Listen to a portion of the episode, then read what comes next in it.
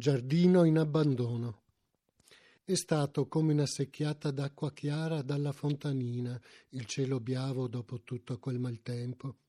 Il ragazzo indiano che lavora nella trattoria qui dietro ha suonato in perfetto orario come d'accordo e neanche fosse stato il chirurgo che agisce per sopraggiunta necessità, ha estirpato magistralmente la massa di erbacce dal giardino. Ora non si può dire abbandono.